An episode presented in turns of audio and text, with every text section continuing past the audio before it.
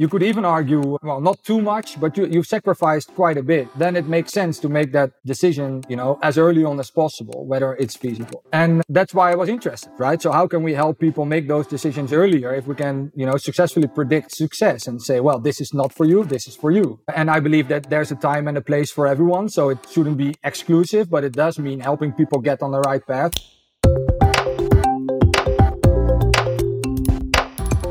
Hello and welcome to The Melting Pot.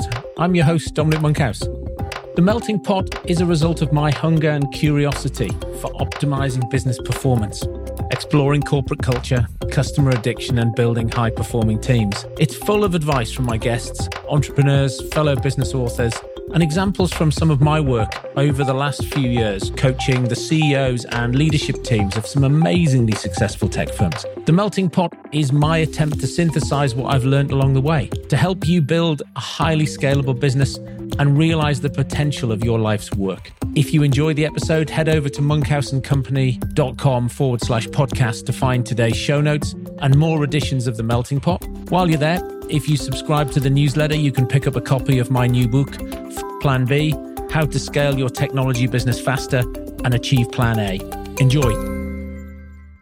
Hello, today I'm talking with and learning from Wouter van den Wouter, in his early, late teens and early adult life, believed that he would be a professional football player.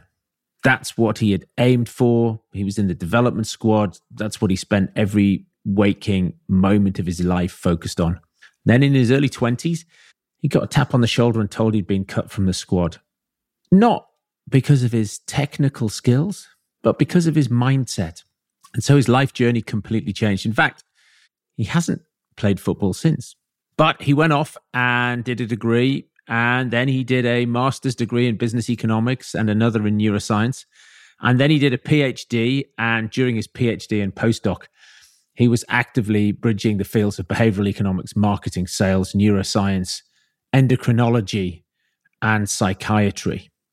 And what he's tried to do is he's tried to come up with, or has come up with, a methodology uh, which has come together in his business brain compass and a technology or a system that he calls the team dynamics framework.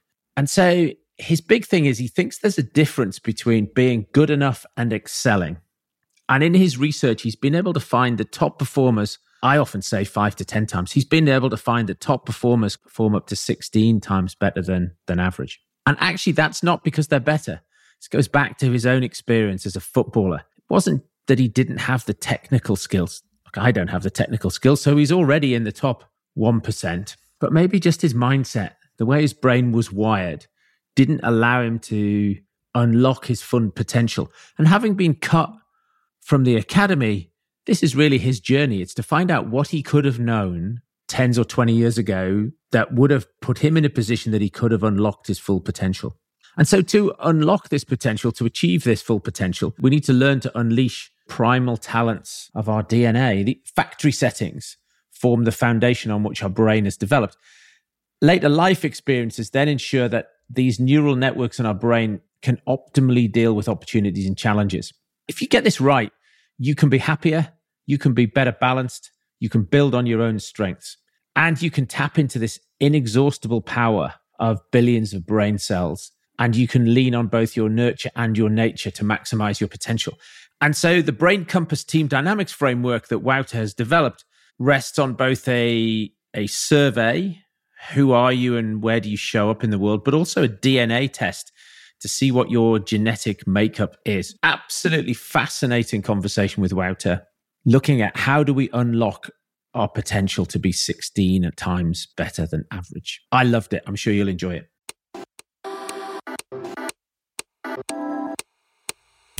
My name is uh, Wouter van den Berg. I'm a neuroeconomist, uh, which basically means I try to understand uh, how the brain works and how that translates uh, to uh, high performance uh, in organizations for leaders, but also for individual professionals. How did you end up? I mean, you weren't at school. The careers officer didn't say, "Wouter, there's this thing. You could be a neuroeconomist." So how did you? How did you end up here? That's a that's a very interesting question. I think it, it, it would need you know me to take you guys back a little bit in my life. I didn't obviously start out as a neuroeconomist. I tried to be a professional soccer player for the first 18 or 21 years of my life.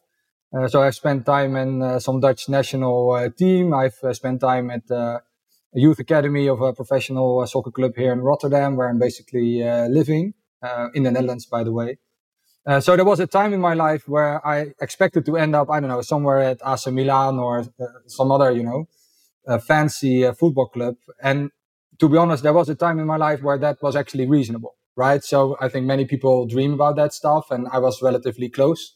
But then at the age of 2021, I had to go to the manager and basically he said, Wouter, I don't know what it is, but uh, either you're not talented enough or you're not able to activate your talent. But basically, you know, the conclusion would be the same. And now we're going to let you uh, go and maybe it's time for you to focus on uh, some other career, which they, they sort of, you know, for me was easy because I, I jumped over the street from stadium into the campus of the university where I had to deal with that question for a couple of years. And I, I truly believe that, you know, the quest that uh, I'm on today, which is trying to help people unlock their potential is basically the quest for myself, right? And I'm trying to find out where did I go wrong? What did I leave on the table? And, and how could I have done things differently?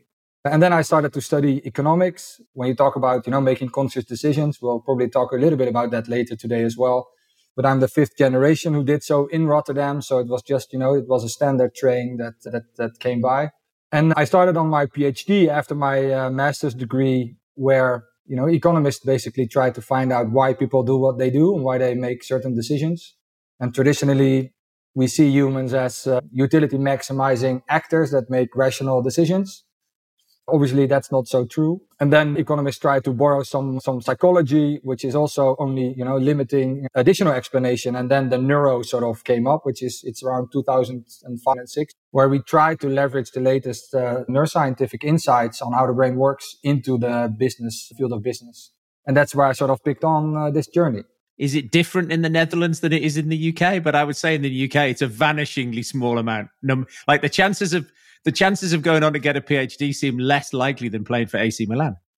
Yeah, I think it's it's it's just a little bit of the ambidexterity that I carry within myself, where I where you know there's there's two things that I loved a lot, and where apparently I was able to get quite far with, uh, if you look at it from a sort of a performance level.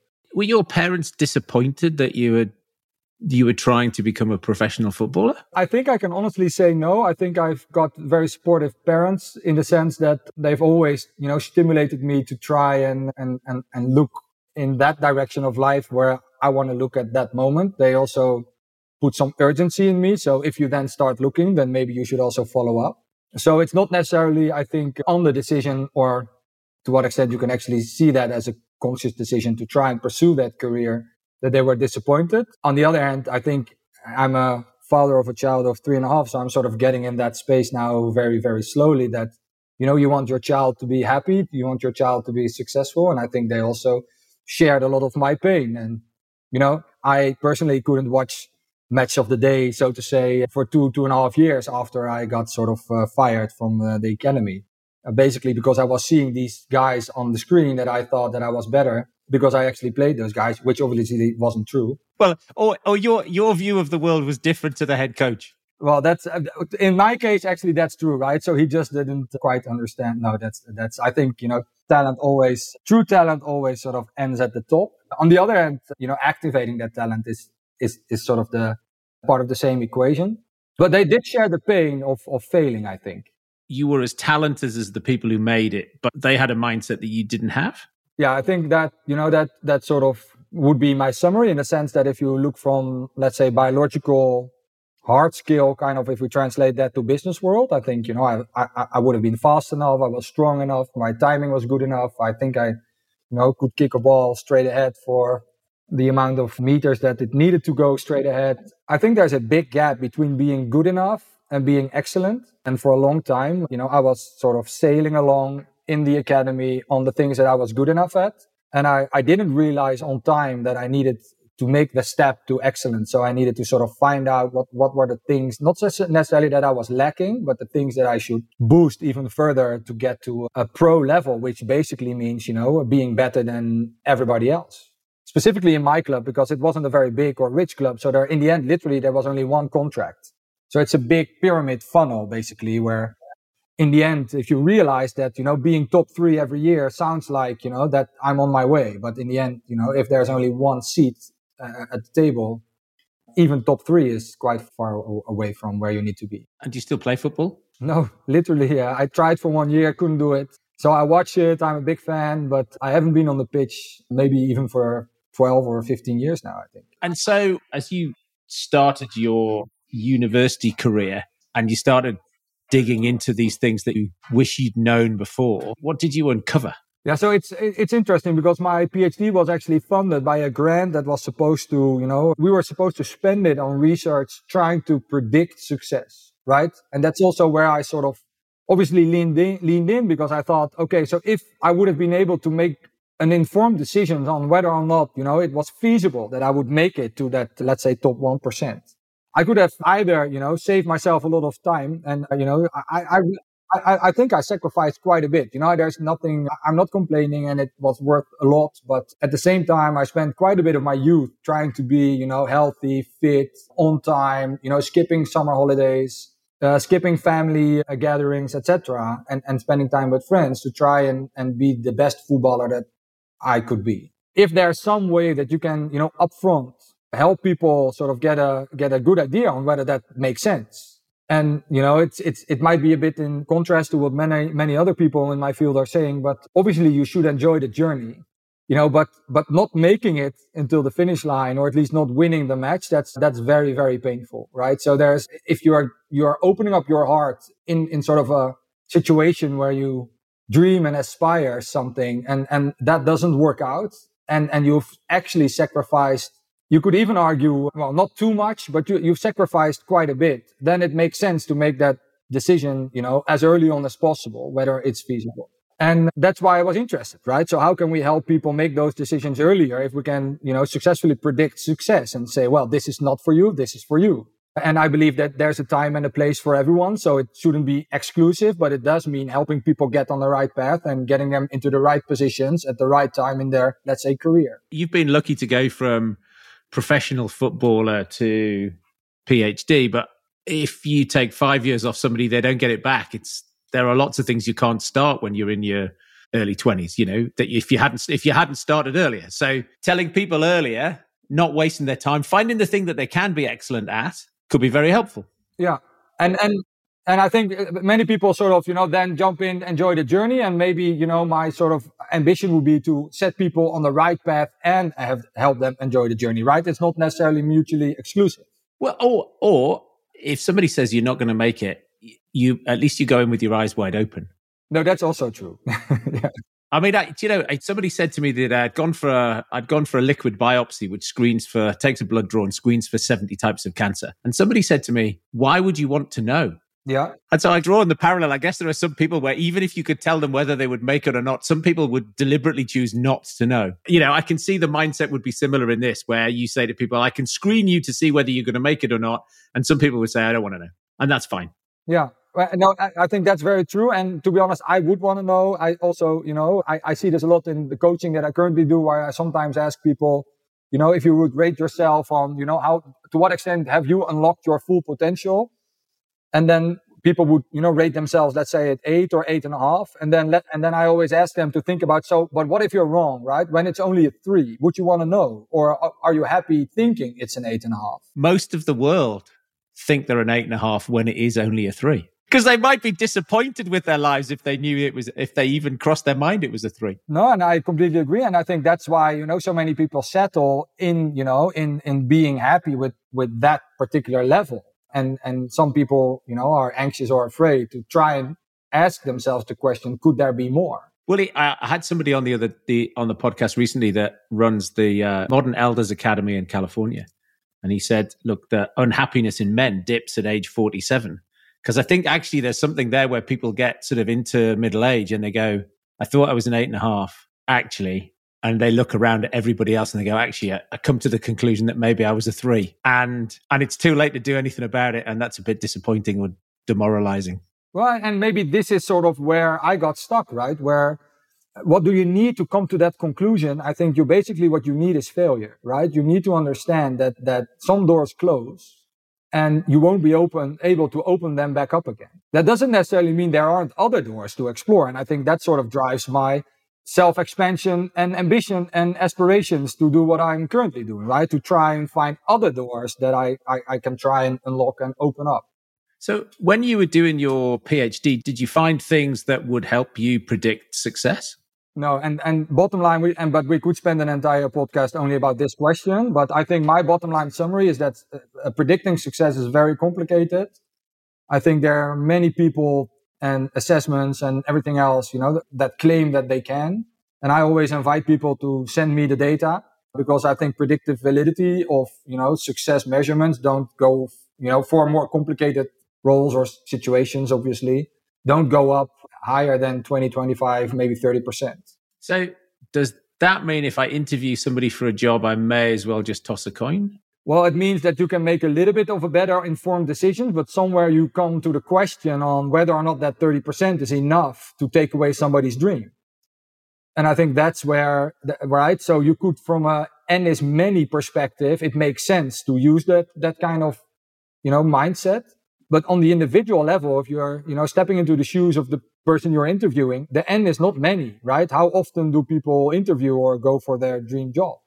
So there's a sort of a difference, you could say, or an opposing frame within which we need to ask ourselves that question. If I'm hiring a lot of people, then it makes sense to even add a little bit of prediction. But if I'm talking about myself and my beliefs of what I can accomplish and my dreams and my ambitions, uh, who's going to tell you with 30% certainty that this might yes or no work out? So coming back to your example of, you know, a test for cancer, right? It makes sense to know, but does it make sense to know with 30% uh, probability? I mean, that, that, there things already start to get blurry. Yeah. The doctor said, uh, there'll be a 5%, uh, 1% chance that you've got cancer that we don't pick up. And there's a 5% chance that we think you've got cancer and it turns out you don't. Yeah. So this is the, the type one or the type two error, the false positive and the, and the, and the false negatives.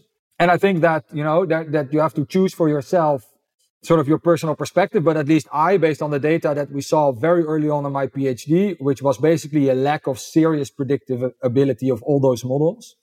We basically, you know, changed our, our approach a little bit and not, you know, focus on success factors that have a sort of finite or definitive effect on success, but try to find out which variables sort of contribute in a sense that you can modify or adapt your life to either leverage them or overcome those uh, problems. So it, it steps away from a linear causal model from if you have A, automatically it will lead to B success towards, okay, so if this is the configuration of you, then what do you need to do to get as far ahead as possible? And I think, you know, given basically the thing that you're trying to accomplish. And so uh, what were some of those things? And is, is that then the work that you've carried on into your coaching career? Yeah, I think that's definitely so. From a you know a soccer perspective, maybe it makes sense to make a very simple uh, example, which is I was a defender, and my height is 174, which is relatively small for a defender. And basically that raises the question on, you know, either you should move to right wing back because that's then usually what happens, or you just start to jump higher, right? You train and you practice to sort of make up for that 10 centimeter that you're losing. And as long as you make that decision consciously, you know, then it becomes a decision that you're starting to manage and you're starting to influence your success rather than, you know, at the end of the line, look back and say, okay, so I don't know why, but I, I, I never won any, any header, right? So it's, it's trying to understand the underlying variables that sort of contribute to what we would say your phenotype, right? The way you look or the way you act rather than just judge people on that outside picture of success. And with it, did you come up with sort of some mental models as well, or as well as those sort of physical attributes that people can work on? Yeah. So, so, and then obviously now I need to sort of translate this more to the business context of my PhD, but we definitely found out that, and this is, I think where neuroscience has, has really helped us a lot that, you know, the brain uses all these mental models to process, you know, the millions and billions of stimuli and data points that we need to process on a daily basis. We have a very simplistic way of the world compared to how it actually is live to be able to cope with what life uh, throws at us. And that varies from, you know, the sound of the, you know, a car passing by right now, or it could be thought that's lingering in the back of my head right now because something I experienced this morning or something I need to do later today. And basically we have this, you know, mental model or set of rules that we use to, you know, navigate life automatically. And I think what, what we found is that there are several limiting beliefs about who you are, how the world functions, which play a significant role and have a significant impact in the way that you're able to activate your talent. And it's almost as if you start to live the story that you've been told by, right? So obviously there's a, there's a nature component. So we, we, we are born with 50% of the DNA from both of our parents. And I always like to call that your factory default settings, which is just like your mobile phone, right? Nobody thought about you know, the ringtone that's on there. Somebody just decided that, I don't know, in uh, California or somewhere in Asia. And if you, you know, don't think about it, you never change it. And you, maybe you put it on silent. And that's a setting that if you understand, you know, that that's just a setting, that's already a very liberating thought on, you know, the, the idea of authenticity, right? Because it's, it's just a gift from your parents. It's not necessarily the best setting that there is. It's just a combination of the settings that they were able to provide to you by chance to be honest, right? It's, it's, it's a very stochastic uh, mechanism by which we come into existence. And then for the rest of your life, you start to sort of experience stuff which either builds on that factory default setting and, and starting to sort of, you know, build on the idea that this is the best ringtone ever, which it isn't. It's just the first ringtone. Or somebody starts telling you that this is a ringtone that you should never listen to again, right? And then that, that sort of forms the new you or the new reality. And I think this is where my work has been trying to contribute most and where it's been inspiring most. It's, it's, it's not about, you know, being right about that story. It's about, you know, finding a story that works for you, given your specific goals and aspirations in life. How do people spot those beliefs that are holding them back? It's a very good question. Because those beliefs are really hard. I mean, you know, you talk to somebody and, you know, there's been a few things in the UK, sort of Scottish independence vote, Brexit, COVID, and as each of those things are sort of washed over me, you know, there are people who I think are like me. And then you get into a conversation on the back of one event and you realize that somebody believes something diametrically opposite to you. And you think, huh, well, we both can't be right. And beforehand, I would have said, you know, we were, you know, that we had a lot in common. Now, here's a thing that is now jumps out at me and seems to be really strange. I wonder why you believe that. But of course, it's hard to get into conversation about belief. Yeah, and I think that you know that's why I think it's so liberating to start to think about it as a sort of an accumulated wisdom, not as the truth, right? So it it makes sense that people believe the things they do because it's quite literally the combination of you know everything they've been pre-programmed with, combined with their nurture, the things that they've experienced. So in a sense, you know, you are the product of of your nature times nurture interaction. And it's also, that's one. Two, it makes a lot of sense to really hold strongly those ideas because you have to live by them every day. That's two. And most people get to those two, you know, steps. But the third would be they are not necessarily true. So I don't know actually the English saying, maybe you can help me out. It's like, uh, you know, hold ideas strongly, but be flexible in how you uh, reshape or redefine those. And, and I think you have to go, you have to be able to go all in on how you think the world works, but at the same time be open and, and curious to find out if there's something missing in your current model that helps you understand or explain at least what's happening so that you can use that information to further expand yourself, which is, you know, it's, it's another fight I often get, you know, around the concept of authenticity, where people are sort of minimizing themselves into a one dimensional, stable human being. And, you know, let's say leaders who are saying, you know, this is my type of leadership or this is, you know, the thing that I aspire to because X, Y, and Z. It creates followership if you do that, you know, with conviction but it also creates bankruptcy if you don't update soon enough, right? So there's, there's this, this ambidexterity that we need from people in being to lean on, you know, on the one hand, on those talents or those, those belief systems. On the other hand, being open into self expansion and, and creativity and curiosity to find out and, and add more to what we know right now. Do you have an example of a belief in business, something that, you know, you could share where somebody you've worked with, there's something that was a self-limiting belief that you've been able to help somebody identify that then changing how they perceive the truth of that's made a difference to them? Yeah. Let me start with a business example and maybe, you know, obviously I've experienced, experienced many of my, my own, you know, and I still on a daily basis find out, you know, that things I thought were true. And I think, you know, I used to think that I was a pretty smart guy, but now you know, even many of my assumptions, and I say even, you know, between uh, quotation marks, are, you know, they turn out completely wrong. And this is why I love teamwork so much because it allows you to uh, leverage the diversity of thinking rather than uh, try to uh, all create this one dimensional uh, force. But I had this entrepreneur who basically built up a consultancy firm of 50 people, young consultants. And he came to us and he said, basically, Wouter, I'm going to sell the company because I don't like people. And then I thought, well, that's a big sentence, right? I don't like people. I don't know if that's if that's really what you mean, but it, you know, it, it it's a big belief. And indeed, if that's true, then you don't have any other option than to sell the company because basically you have to work together with all these specifically creative and young consultants. And then we started talking and then basically he said, yeah, I like to go, you know, to the, the Friday uh, night drinks. I like to go on skiing holiday with them. I like the design sessions that I do with them when we work for customers. And then I said, well, so these are all social engagements that you have with them. And it seems like you're enjoying them a lot. And then we continued talking and basically he said, yeah, you know, but what I find really, really problematic and annoying and in, in a sense even hurtful is that during COVID, the, this company had, had, had quite a tough time. Yeah. So he, as an entrepreneur, had to sort of bring back financial uh, resources from his private wealth into the company to save the company or at least to keep it going. Which was, I don't know if you also, you know, work with, you know, that level of, of, of entrepreneurs where that really means a discussion at home, you know, with your partner, right? Because basically it, it, it, it asks yourself to, to re, to put everything you have back on the line. Oh yeah. Look, we've, I've, I've got, I, I've got, I've spoken to clients and their wives where the entrepreneurs remortgage the house or, you know, they're in rented accommodation because all of their capital is in the business. And sometimes the wife would like them to own a house rather than rent a house. So these are all these are all difficult conversations. Exactly.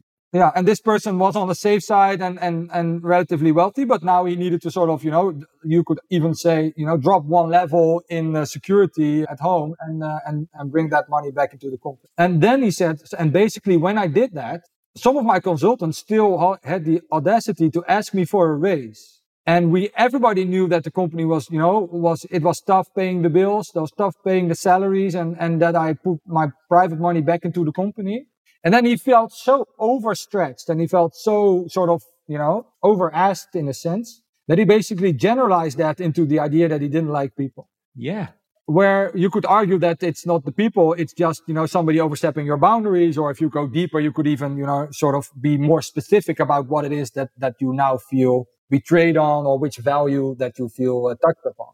And that basically means that this belief, I don't like people, has now been reshaped into, you know, I, I have an issue with people overstepping my boundaries, especially in a situation where I've given them everything I've got. And that's uh, much easier to navigate as an entrepreneur. In this case, we added a HR role into his company where basically he didn't have to uh, have those conversations themselves and himself anymore. So he could now go back being the creative design session leader with all his consultants, which actually made the company successful in the first place. And I think that's where, you know, the things get tricky, right? We use that belief system and we sort of, we generalize that belief system in thinking, which is sort of number one error is that, you know, people think and know the same as you do, which obviously is uh, Uh, very often not the case. So if you start to project your belief system onto the behavior of other people, then things get really tricky really fast. It's those different sets of expectations. He probably never had the conversation with the employees who came asking for a pay rise. He just sort of internalized it and hated them for it. Yeah. I mean, and how often do you then put somebody else in the position where there is no time to make up, right? It, it, it sort of, how do you say, jeopardizes the entire relationship. It poisons the relationship. And then in the end, it's an unsolvable, you know, uh, carve out of a business unit or a founder team breaking up. And, and the idea is that this all originates in the first three years of your life, where basically as a child, you're supposed to understand that, that there's this dynamic between you and in the child situation, the caregiver and this is based on attachment theory for those who, who are interested in reading more about it. And basically we have to go through a couple of stages as a, as an individual where, we, where we have to understand that, you know, I am a human with internal desires or stakes or aspirations or, you know, even needs. But I also am a human with outer behavior, right? So, and, and those two are not necessarily always in this, in congruency. So very often there's something I want to say, but I, I'm not able to say it because I lack the confidence. I lack the wording. I, I, I think this is not the right time. And at the same time, you as a, as my, let's say the, the person I'm trying to work with also has this duality of an outer game or outer world, behavioral world versus your inner game, which is basically your thoughts, your beliefs, and, and the things that are important to you. And that means that in a relationship, there's basically four personas that you need to manage. And, and we see that in attachment, you know, in the beginning, the, the baby thinks that what I feel is, is eternally true. That's one. And it's everywhere. And that's why, for instance, a baby gets very upset when the parents leave the room, right? Because it doesn't have object permanency yet. It doesn't understand that, that if something that I don't see, that it still exists and can come back. And it is also the reason why it's so upset when it has a full diaper, because it literally thinks the whole world is shit, right? It's everywhere and for always. And slowly we start to understand that, you know, there's this sense of timing, that things that are true now are not true forever. There's this sense of time and space. Things that are true here are not necessarily true everywhere. And this then translates into your empathy system, where basically you now have to understand that the thing that I'm feeling is not necessarily the thing that the other person is feeling automatically. So you have to detach basically yourself and say, okay, I now realize that my frame, my, you know, the way that I view at the world and the way that I interpret your behavior is not necessarily the way that you have intended it to be. And it's not necessarily means anything about what you want to accomplish in this situation. I see that a lot where people are then disappointed in the behavior of other people. And yet they never communicated their expectations to the other people. So the other people had no way of knowing that they were about to let somebody down or disappoint somebody. See that all the time.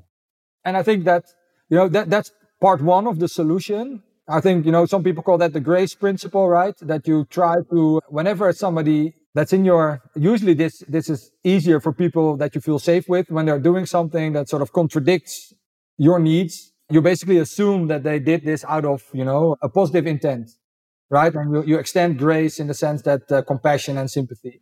I think that's, that's only the pause button, right? It basically pauses your emotional response to whatever that person is doing.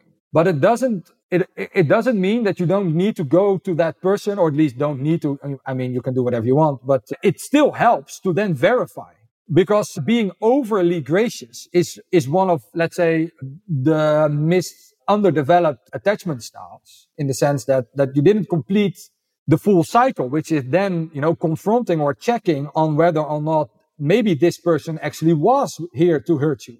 Right. And just always extending grace is, let's say, the helper syndrome of the leader, right? Where they're always making up good stories for why the people are underperforming and they're too late in making important decisions and having the real conversation. Well, and, and I remember reading a piece of work about couples who stayed married for a long time. And the, interestingly, the researcher had found that they viewed each other through rose tinted spectacles. So sort of this sort of idea of, you know, lens or frame.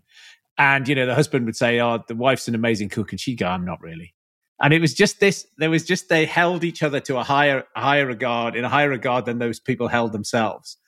And that that was true of people who'd stayed married for a long time and, and wasn't true of, of, you know, which is that sort of, I don't know, you've got some, um, you're going to cut them some slack They've got some trust points. So, how do you find out what attachment style you have? Yeah, so so basically, there's an assessment which we've developed, but there's many uh, out there for those who are interested. Is the assessment free online or? No, it's not free online. It's it's actually our business model in the sense that we spend quite some amount of work on it to make it business relevant. Send us a link and we'll put it in the show notes so that people can have a look. And and basically, you know, if you, if you think about yourself and, and think about, you know, what a child can sort of understand about the world, it goes, it's about two dimensions, right? It's, it's, I'm in this, let's, this originates in zero to three years old. So it's, it's a time of your life where you have virtually no language, right? So it's, it's, you're actually unable to communicate your, your true desires, the things that you really want. You're maybe able to cry or, you know, one of the first words of my son were, was kelk, which is in Dutch we say milk as milk. So it sort of resonates, but it's it's not really what you mean anyway.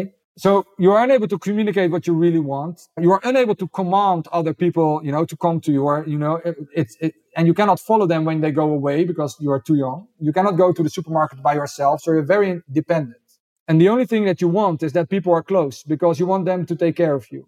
So there's two observations that sort of drive this, this development early in life. And that's one is the availability of the other, right? So to what extent do I experience the availability of my parent or in the theory, they say primary caretaker. And based on that, you either, you know, start to be able to trust other people and lean on other people, or, or, or you'll say something like, well, I don't think I can trust you to be there when I really need you. So when things need to be done perfectly, I'll better do them myself, right? Uh-huh. That's one dimension, the availability of the other person, which is then connected to your willingness to depend and collaborate, depend on and collaborate with others. And then there's a second dimension, which is, okay, and if I now want to get as much attention as possible, do I just naturally get it without conditions? You know, what can I laugh or cry whenever I want? Or do I need to play a trick?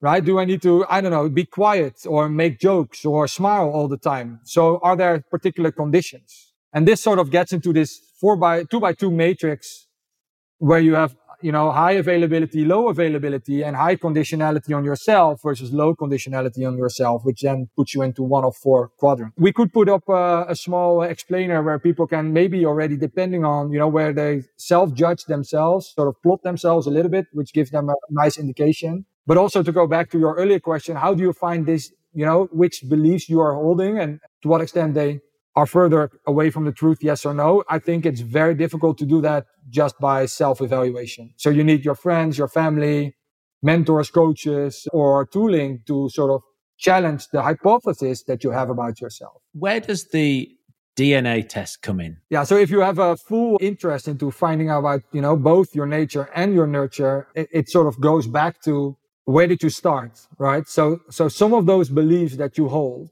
ingrained or, you know, predetermined from the moment you're born. You know, that's not to say that DNA is your destiny in the sense that you cannot change or update those mental models. But it does mean that, that some of the, the beliefs that you are holding are so robust, literally because you've never felt or seen something else. So an example would be there's this genetic marker that that that teaches us something about how you process a molecule which we call oxytocin. And oxytocin has been, you know, popularly described as sort of the molecule of love or connection and it's a neurotransmitter in the brain that that that activates the social systems. And it, it activates let's say the warmth that you feel when you connect to others and make meaningful uh, connections. Now let's say you are born with a, a neural network that is lower in regulation right? It responds less to social cues. From the moment that you're born obviously one of the first beliefs that you'll start to have around, about the world is that it's quite lonely and that's, that's not necessarily because people are not smiling at you or not giving you the social attention. It's just that you are processing that information as uh, less significant or the volume is turned down. Maybe that's a better way of saying it. And that basically means that, you know, nobody intended it to be like that. It just means that one of the first things that you experienced in your life is that people are not as social as, as, as other people would think people are because they would have the upregulated version of that uh, genetic marker. And we believe that it's interesting to find out where you started. Again, not because it's your destiny, but, but it allows you to challenge even the most basic assumptions that you have about yourself and how the world works as just a setting. Uh, uh, and that opens up the whole growth mindset on how now redefine or use that setting uh, to your benefit in a way that it helps you accomplish your goals quicker. Fantastic. I'm definitely going to do that with you. I mean, it's uh, the best thing because people, you know, about questionnaires, they always say, yeah, that, that's something that you answer about yourself. You can think about it, but uh, spitting in a tube, that's it. Unless you obviously have a dog and you uh, try to uh, fool us with that. Yeah. Wouter, what, what is it you know now you wish you'd known earlier? Well, I think that all comes back to that, you know, that the things I knew for sure are just assumptions. And it's a, it's a SFD. It's a shitty first draft, right? It's a hypothesis. It's my best guess on how the world works. And by stepping into a room where there's people that see the world from the opposite perspective, that, that's such a revelating experience. And it's, you know, it's so, so tempting to step into the rooms where people echo chamber your beliefs. And as leaders, it's, it's so easy to find people that follow that. And I've been on a journey, which I, you know, I, I, I fall back on a daily basis, relapse on a daily basis, but to try and, and find people around me that show me the opposite side of the spectrum and they surprise me. And sometimes it works and sometimes they fail as hard as I thought they would, right? Because that, that perspective isn't that functional. But to see people live the opposite side of your belief with the same level of conviction, I mean, that's, that's an enlightening experience to my opinion, actually. Fantastic. And if people want to pick up any books to read about this, have you got anything that you think is great to read, or or maybe you've got read a book last time you were on holiday and you think we should all read that instead? That's uh, an old one. When I just started my PhD, it's an old one from Joseph LeDoux. It's the synaptic self. It's an old one. It's a very simple way of explaining how neurons rewire and, and, and neuroplasticity happens. And I think it's a, it's a great sort of entry point into, you know, growth mindset, redefining your belief systems, but it introduces enough of biology and psychology, but specifically neurobiology and, and neuroscience to, to open, I mean, yourself up into thinking that this is a mechanism, right? Because you need to, at least in my belief system, what helps is I understand the nuts and bolts and the synaptic self, I think is a very cool opener for that. Fab. You got any more? Ooh, I do read a lot of scientific articles, which are not so necessarily interesting to read, obviously. Let me get back to that and maybe we add one or two more in the notes. In the show notes. Fantastic. Wouter, it's been an absolute pleasure having you on the show today. Thank you very much for coming on. Thank you for listening. I hope you enjoyed that as much as I did. If you'd be kind enough to leave a review, it will really help other like minded entrepreneurs find this podcast and grow our community. For all information relating to this episode, you can go to monkhouseandcompany.com forward slash podcast, where you'll find some cracking show notes, additional reading, and links relating to our guest. There, you can also find my blog and past episodes of my subjectively not crap newsletter, where I'll update you on the best articles I read that week, some recommended books, and other podcasts. Thanks, and I will see you next week.